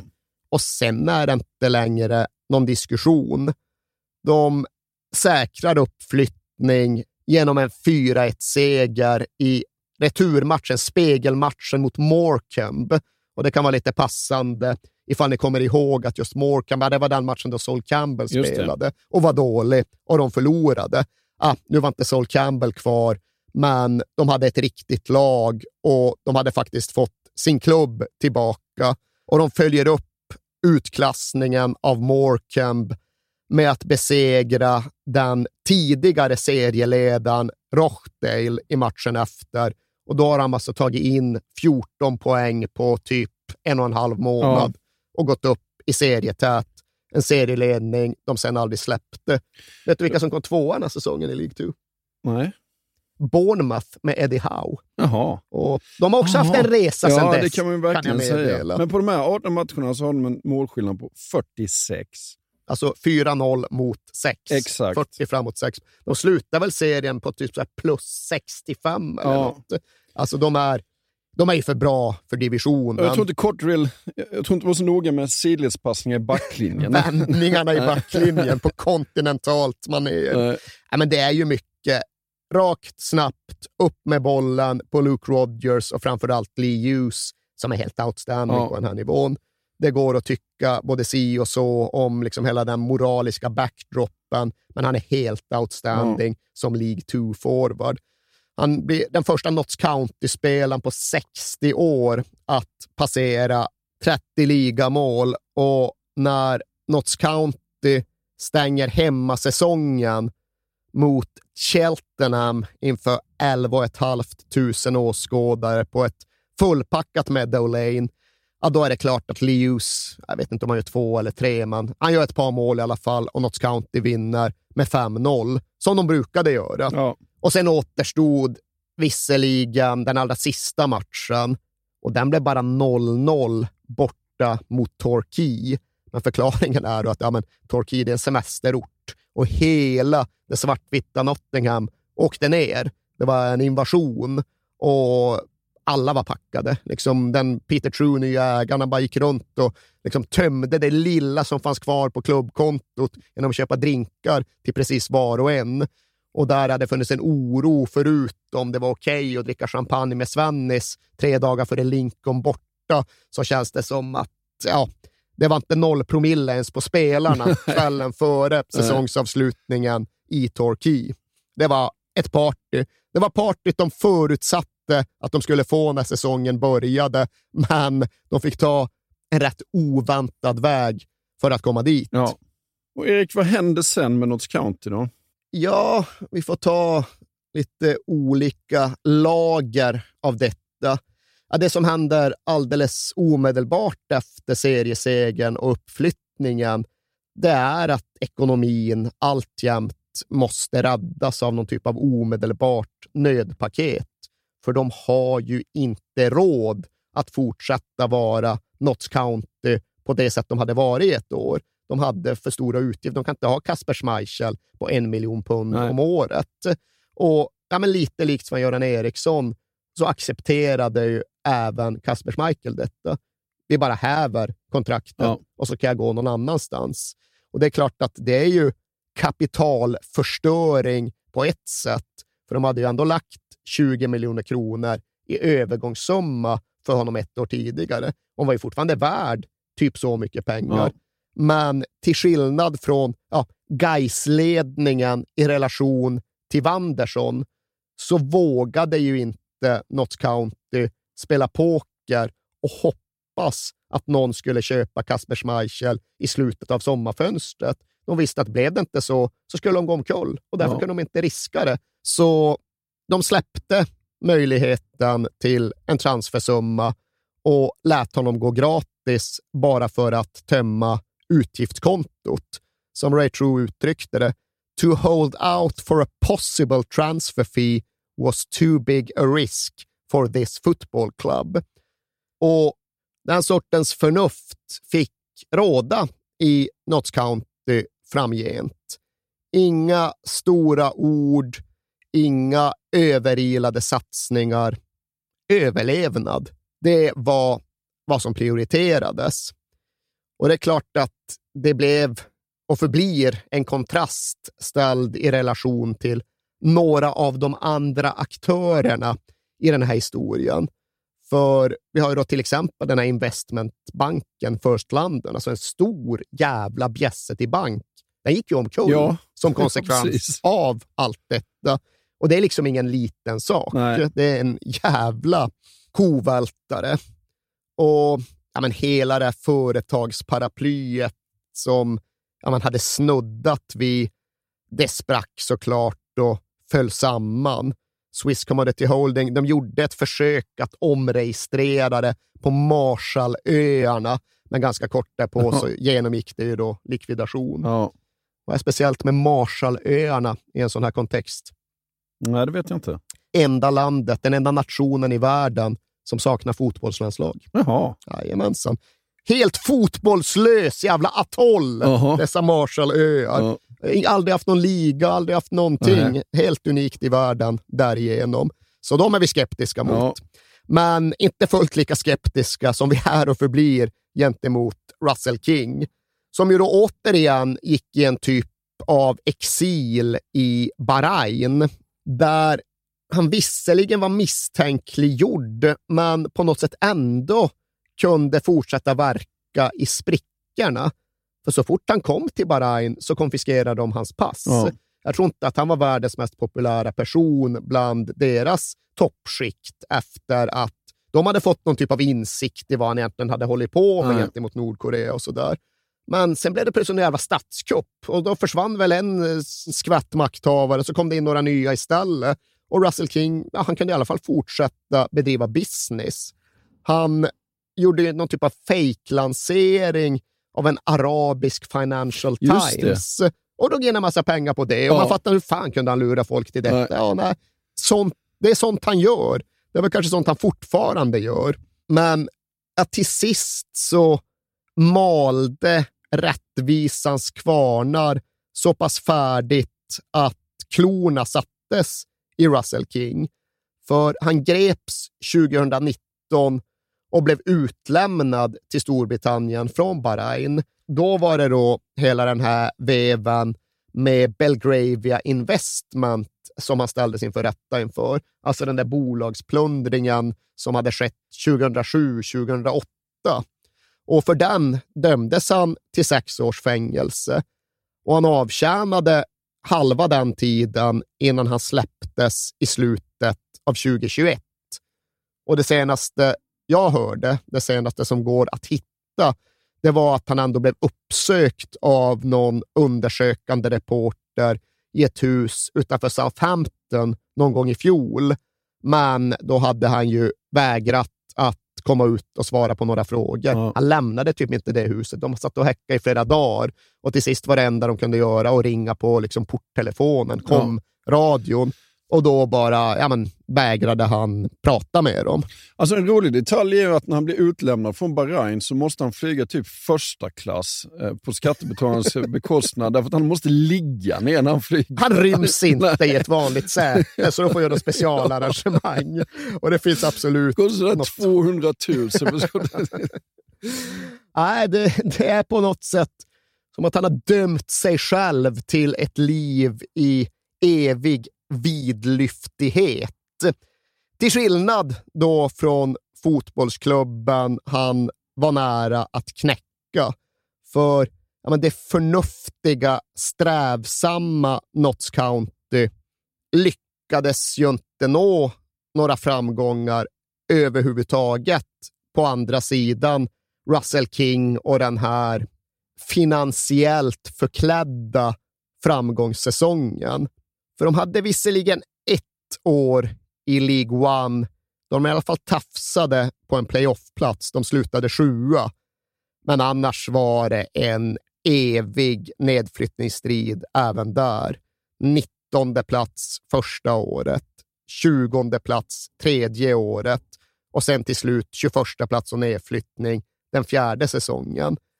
Och där hade man väl hoppats att fallet hade avbrutits eller i alla fall bromsats. Men det fortsatte ju ner genom League 2 hela vägen till en 23 plats och till sist då den där förskräckliga, förhatliga nedflyttningen ur själva ligasystemet bort från de fyra högsta divisionerna. Det var 2019 som Notts County sjönk ner i femman i National League och där hade de ju då aldrig tidigare befunnit sig under sina 160 mer eller mindre gyllene år. Och där är de ju kvar än idag, men när vi spelar in detta så finns det ju hopp om återkomst. För Ja. de toppar ta med fan tabellen, men de kämpar ju mot ett på sitt sätt finansiellt dopat Wrexham. Du vet vilka som... Ja, just det. Skådespelarna. Ja, de här liksom Ja. Hollywood-människorna Ja. som jag inte vet särskilt mycket Inte om. Men som har mer pengar än vad någon i Notts County har Ja. numera. Ah, det följer vi med spänning och vi är inte ensamma. Det gladde mig att när jag pratade med Hasse Backe så var det inte så att jag behövde informera honom om hur det gick för dagens Notts County, utan han hade full koll. Ja. Citat, jag följer dem slaviskt. för han älskade County. Ja. Han älskade äventyret i de lägre engelska divisioner, du vet, den riktiga fotbollen, Ja, ja. allt det där. Och det finns då en välvilja både från Sven-Göran Eriksson mot Notts County och från Notts County tillbaka mot Svennis. För faktum är att han faktiskt förärades med en post som livstidspresident i klubben när han avsade sig sina fordringar och därmed räddade Notts County. Och jag frågar Svennis, ja, men hur är det med det där? Du är någon typ av livstidspresident eller hederspresident på livstid i alla fall. Han bara, du, det har jag inte tänkt på på många, många år. Men när du säger det så, så är jag ju faktiskt Ja. Men trots detta, trots denna fina hedersbetygelse, så är ju inte livstidspresident i Notts County det som står överst på Sven-Göran Erikssons visitkort numera. Nu är han ju tillbaka. Nu är han ju återigen sportchef för en ja, men ganska kontroversiell klubb som har stora ambitioner och som vill uppåt. Det är det här IF Karlstad Fotboll. Det. Jag vet inte hur bekant du är med Nej, jag läste att premisserna. detta hade skett. Ja. Ja, det är ju liksom en hybridklubb från gamla Karlstad United och Karlstad BK som nu siktar uppåt i seriesystemet, som vill gå hela vägen till allsvenskan och som i alla fall i någon utsträckning har givit klubbens nycklar till sportchef Sven-Göran Eriksson. Och som han själv säger så går det ju att dra paralleller mellan det ena och det andra, mellan Karlstad och Notts County. Samma idé, men annat folk, så uttrycker Svennis det. Och på ett sätt är det ju fan otroligt att han väljer att utsätta sig för detta igen, 74 år gammal. Och nu är det ju om något ännu mer oglamoröst och nu finns det fan inga löften om eh, aktieinnehav i något holdingbolag värda hundratals miljoner kronor. Men det finns fotboll. Och detta, precis som egentligen allt annat vi har pratat om idag, det säger också någonting om fotbollens förföriska, förblindande funktion och kraft.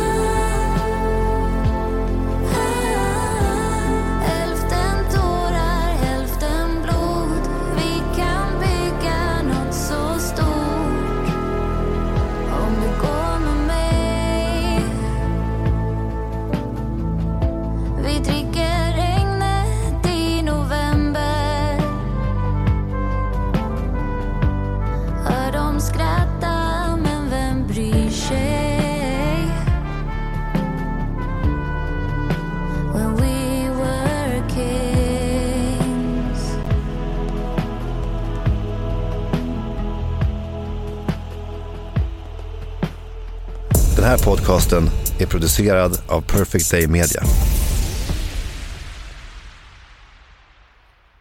Där kan vi fan i mig vara klara. Ja. Och det håller vi under fyra. Det gör vi. 3.06 är min gissning. Ja. 306, Alex. Mm, det siktar vi på.